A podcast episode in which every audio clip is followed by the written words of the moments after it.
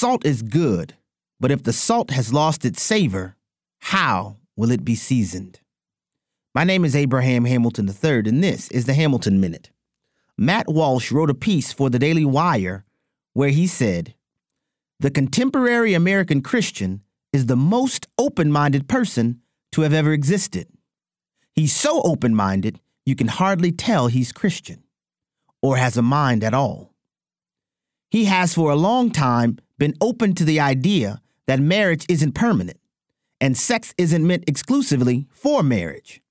He's basically open to whatever notions are popular.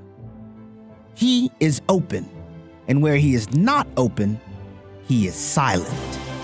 Listen each weekday from 5 to 6 p.m. Central for the Hamilton Corner with Abraham Hamilton III, public policy analyst for the American Family Association.